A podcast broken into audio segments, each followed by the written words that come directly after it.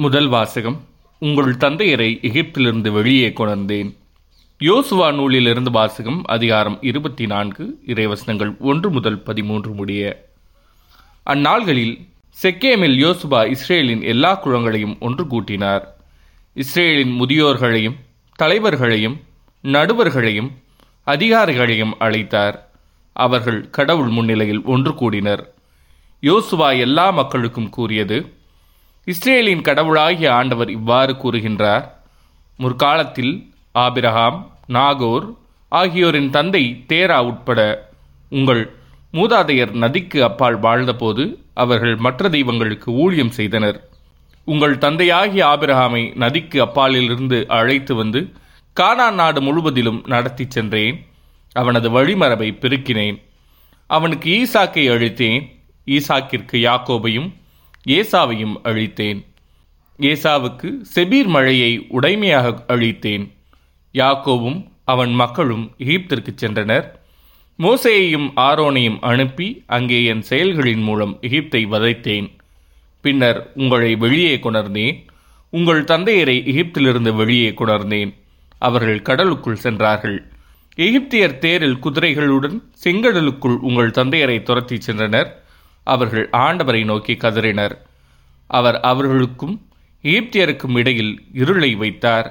அவர் எகிப்தியரை கடலில் அமிழ்த்தினார். நான் எகிப்தியருக்கு செய்ததை அவர்கள் கண்கள் கண்டன. நீங்கள் நீண்ட காலம் பாலைநிலத்தில் வாழ்ந்தீர்கள். யோதானுக்கு கிழக்கில் வாழும் எமோரியரின் நாட்டுக்கு உங்களை கொண்டு வந்தேன். அவர்கள் உங்களுடன் போரிட்டார்கள். நான் அவர்களை உங்கள் கையில் ஒப்படைத்தேன். அவர்களது நிலத்தை நீங்கள் உடைமையாக்கிக் கொண்டீர்கள். உங்கள் முன்னின்று அவர்களை அழித்து ஒழித்தேன்.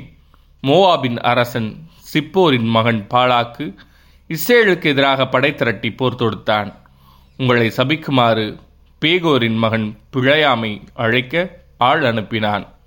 நான் பிழையாமுக்கு செவி கொடுக்க விரும்பவில்லை. அவன் உங்களுக்கு ஆசி வழங்கினான்.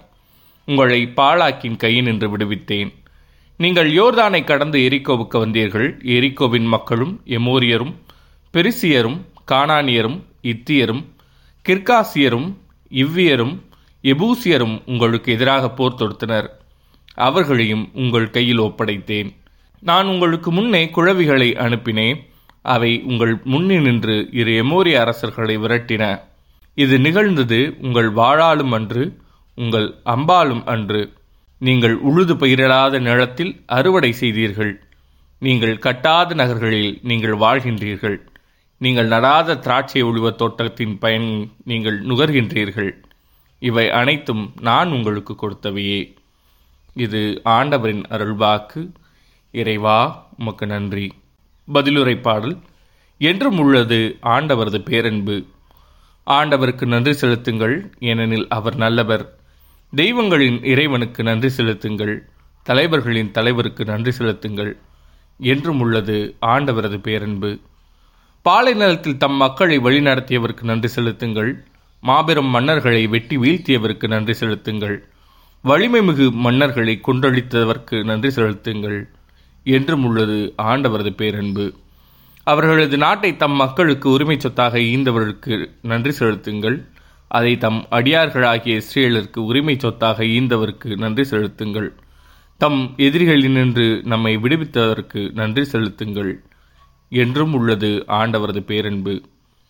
நற்செய்தி வாசகம். உங்கள் கடின உள்ளத்தின் பொருட்டே உங்கள் மனைவியரை விளக்கிவிட மோசே அனுமதி அளித்தார். ஆனால் தொடக்க முதல் அவ்வாறு இல்லை. மத்திய எழுதிய தூய நற்செய்தியிலிருந்து வாசகம் அதிகாரம் பத்தொன்பது இறைவசனங்கள் மூன்று முதல் பதிமூன்று முடிய. அக்காலத்தில் பரிசெயர் இயேசுவை அணுகி அவரை சோதிக்கும் நோக்குடன் ஒருவர் தம் மனைவியை எக்காரணத்தையாவது முன்னிட்டு விளக்கிவிடுவது முறையா? என்று கேட்டனர். அவர் மறுமொழியாக படைப்பின் தொடக்கத்திலேயே கடவுள் ஆணும் பெண்ணுமாக அவர்களை படைத்தார் என்று நீங்கள் மறைநூலில் வாசித்ததில்லையா என்று கேட்டார். மேலும் அவர் இதனால் கணவன் தன் தாய் தந்தையை விட்டுவிட்டு தன் மனைவியுடன் ஒன்றித்திருப்பான். இருவரும் ஒரே உடலாயிருப்பர். இனி அவர்கள் இருவர் அல்ல ஒரே உடல்.